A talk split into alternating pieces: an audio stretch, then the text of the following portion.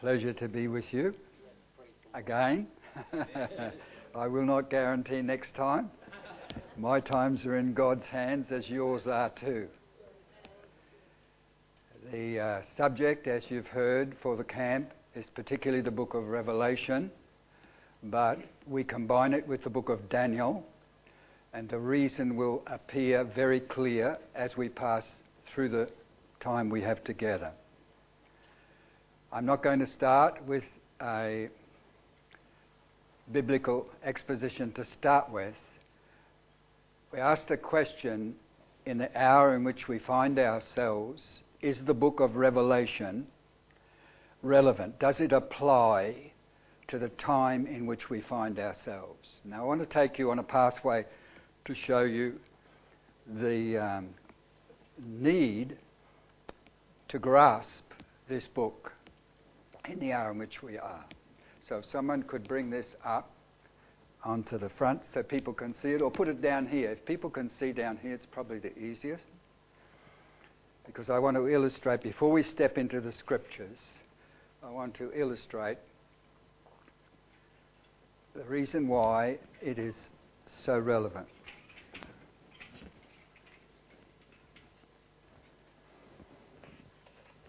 All right as you can see. Here we have a normal clock, which you understand, I guess. A clock, as we have it normally, all over the world, has how many divisions round the face of the clock? Generally 60, all right? 60 divisions. We call them minutes. Now, each of those minutes is divided again, generally not on the clock, but it's divided. How, how much is it divided into? 60, all right? So you've got 60 seconds. So the whole of the divisions make, come on, you students, 60 times 60 is 3,600, all right? 3,600 total divisions in all that. And we notice there is a minute hand on the clock, different, uh, and there is a second hand. Probably the tall one's a second, but nevertheless. There are hands on the clock which tell us the time. And so a normal clock we understand all over the world. And a clock, in our understanding, measures time because God created time and time has been consistent all the way through. While the earth remains, seed time and harvest, summer and winter, cold and heat will not cease. Day and night will not cease while the earth remains. That is God's promise. And it's a covenanted promise to Israel, particularly in Jeremiah. So that is the normal clock we understand like this. But scientists in the world have another clock. A couple of days ago on the news, this clock was mentioned. And it is called the atomic clock. All right?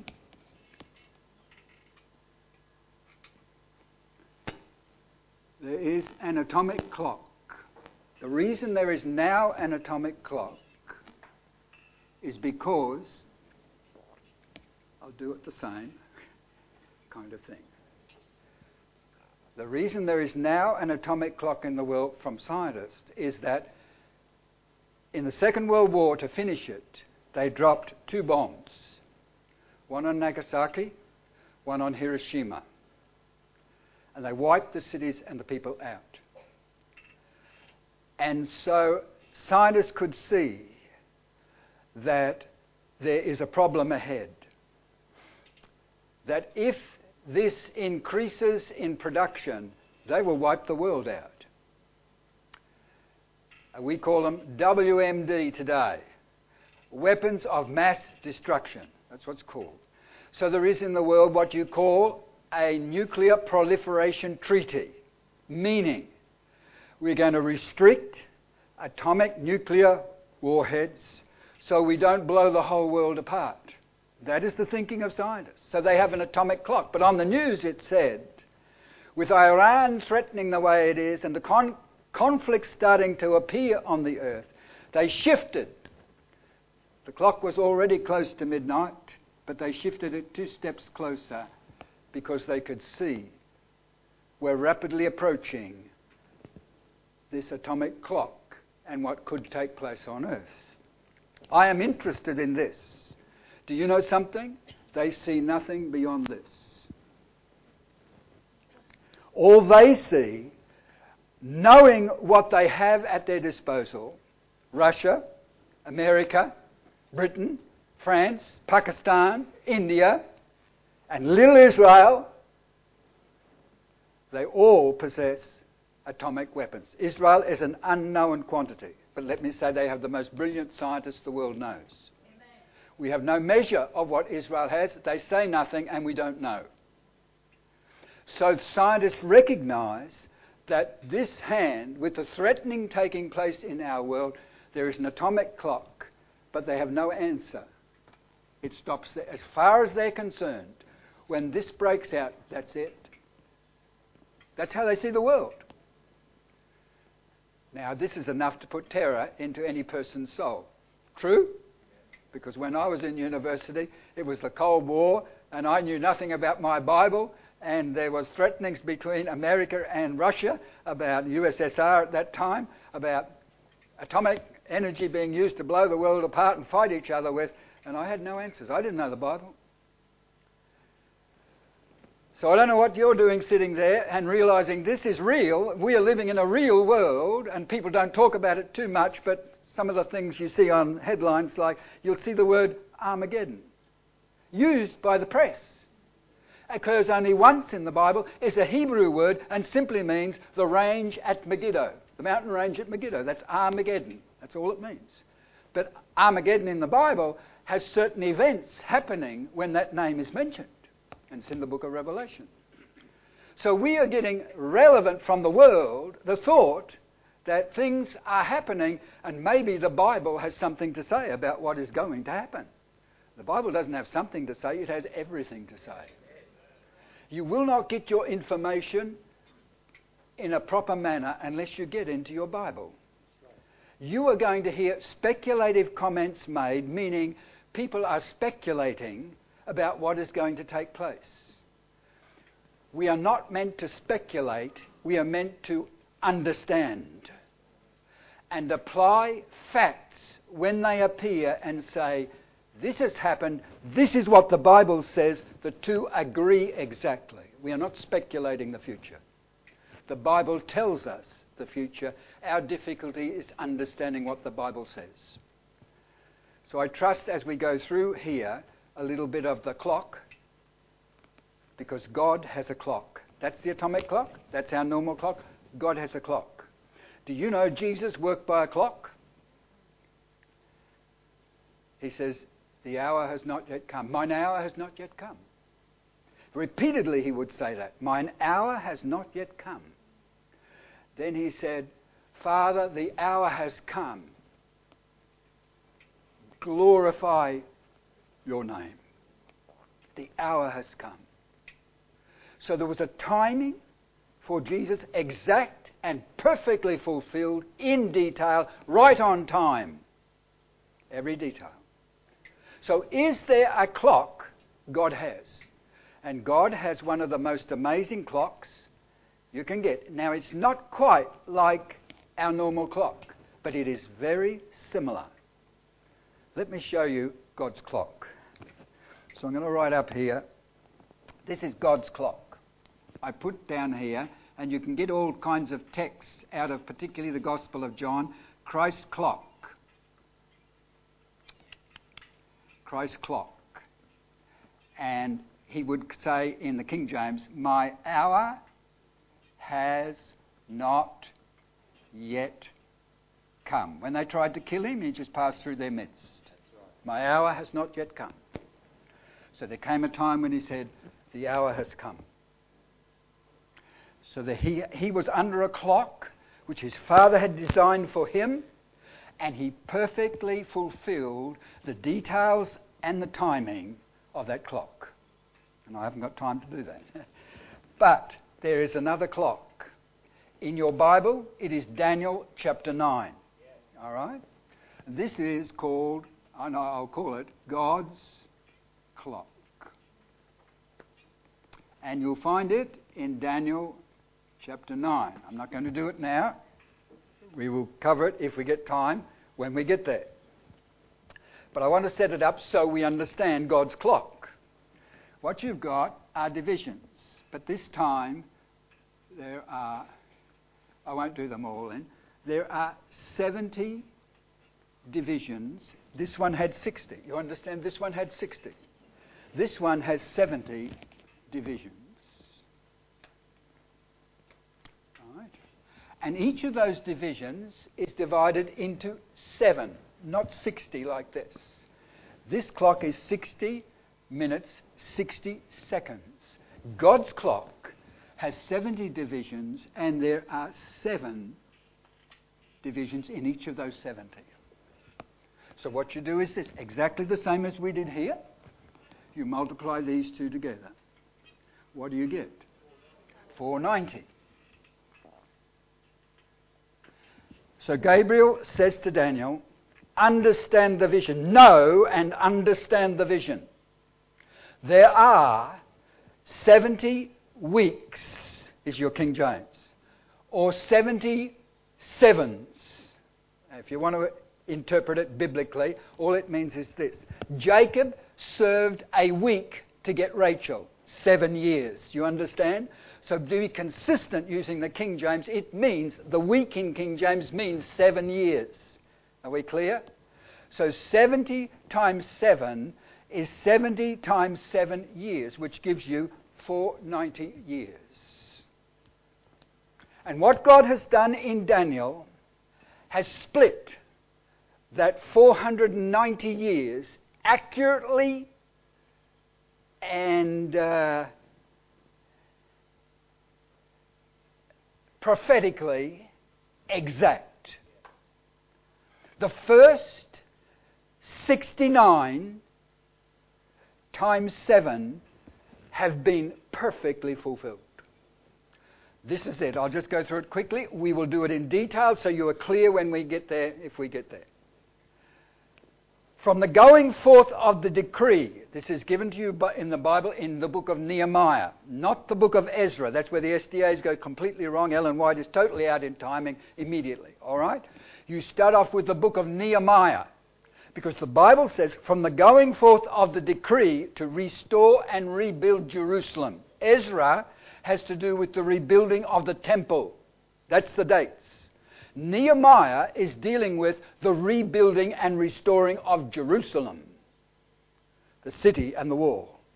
So you come to this, and Daniel is told from the time, the decree by God, to restore and rebuild Jerusalem till the Messiah is cut off. That is the death at Calvary. He said there will be seven, oh, I'll put it down.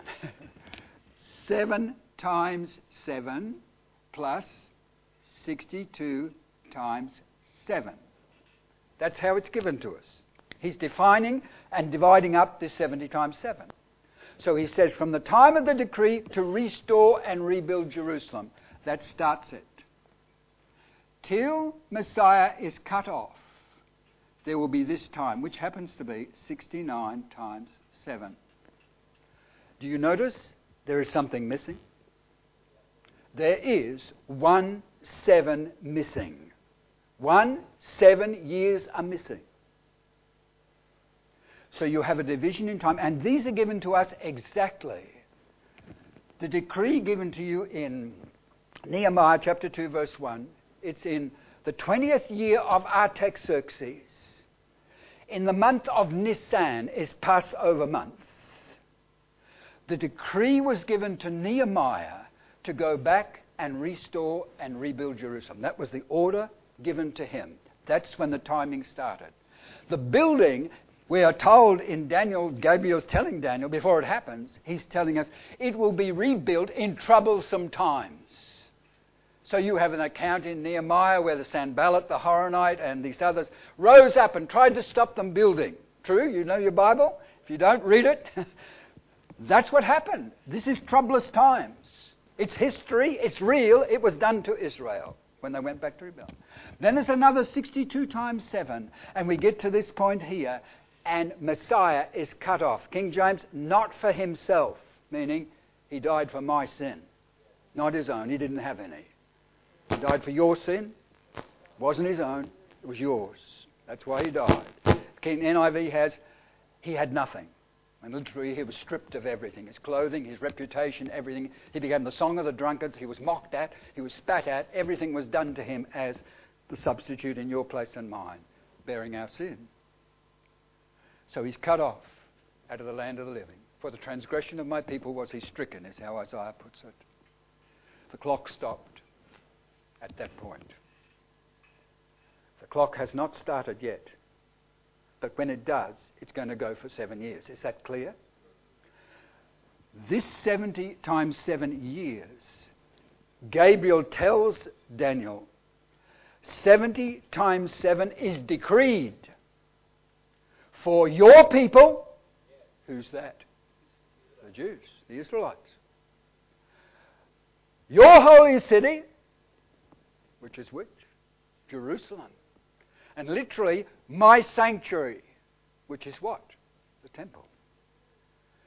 And God defined exactly what would happen in those 70 times 7 years in verse 24, Daniel 9. So you have God's clock. And God's clock concerns one nation particularly. And that nation today we call Israel. And you and I have lived to see a miracle take place in our generation. And that is the prophecies of Israel being scattered through the world, which was given by Moses way back in Deuteronomy, and fulfilled in history exactly over time. And for 2,000 years, over 2,000 years now, they have been scattered through the world, particularly when Titus came with the Roman army, surrounded Jerusalem, smashed the walls down, burnt the temple, destroyed everything. A million sold off for no price into Egypt as slaves, and they scattered through the world. So we have a weed, because my background is agriculture, we have a weed called the wandering Jew. Right? That's what they call it because the weed wanders everywhere. That's its action. And so it's just named by an action which is historical. The Jews have wandered all over the world. But you and I have lived in an amazing time. We have watched the regathering. It's still taking place. Next place apparently will be France, probably, where they'll be forced back into their own land. So we're watching hunters come and fishers come, and Israel is returning back to their own land under extremely difficult circumstances. So this timing is decreed. There is one seven ahead. And that one seven ahead has not happened. All right? So there is one times seven. There is a gap in time and you and I are in that gap. We are in that gap. It's called the church. It's God's testimony on earth. It's His body. It's His bride. It's His building. It's the branches in the vine. That is called the church of Jesus Christ. It is God's testimony to the world from the time the Holy Spirit came down on the day of Pentecost and commenced that tremendous missionary activity that exploded right across the world today till the islands of the farthest islands of the sea, right across in the middle of the Pacific, is where the gospel has gone. And now I understand we had a Bougainville, a lady from Bougainville at our table last Sunday with her boy. And uh, sitting at the table, and we had two Jews staying with us, two Israelis, a 22 year old, finished IDF, and they're traveling the world, so they they come and they were staying with us. And so it was very interesting because this lady is, uh, she said, we, spray, we pray for Israel. Why do you pray for Israel? Why do you pray for us? You know, why? This Gentile. Why do you pray? Said the gospel came to us. We're the farthest side of the sea we're bringing it back to Israel. So you get this immensity of action that God has taken over time, but the church's testimony is going to finish. But the next great testimony to this world God will use Jews. He will use Jews. So when we step into this whole history of the world, you are watching the whole world's focus on one little nation in what's called the Middle East, surrounded by those who hate her, now surrounded by a world which hates her, except God in His mercy has kind of changed the attitude a bit of the leader of America. And so in mercy, there is a friend still. But for the most part, the hatred for the Jew is worldwide and is going to increase as far as this future time is concerned. But all that is there tells us it does not finish here where the scientists have the atomic clock. Is that clear? Because the Bible takes us to 1,000 years of reign of Christ upon the earth. Then it has that heaven and that earth passing away when the devil is dealt with and the rebellion is put away. And we have a new heaven and a new heaven. And listen carefully. John said, I saw a new heaven and a new earth. For the first heaven and the first earth had passed away. There is no more gap theory. The first heaven and the first earth, you are still living in. We are still in it. God destroyed the world by a flood, but it's the same earth, changed by a flood. It's the same heavens, and conditions have changed. There is no question of that since the flood but it's still the first heaven and the first earth. Because John said, I saw a new heaven and a new earth because the first heaven and the first earth had passed away and there was no place found for them. So we are living in prophetic times when we cannot avoid dealing somehow with the book of Revelation. And uh, there are two books across the theological world in Bible colleges that are under constant contention. One is Genesis 1 to 11, how the world began. The other is Revelation, how it'll end. Right? And as you travel, you begin to realize that it's immensely contentious. And I do not say I have the, all the answers. You know why? It's still future. but we do have in the Word of God sufficient to give us great encouragement to know it's all under the control of God. It is not under the control of man. So we must grasp this as we go through.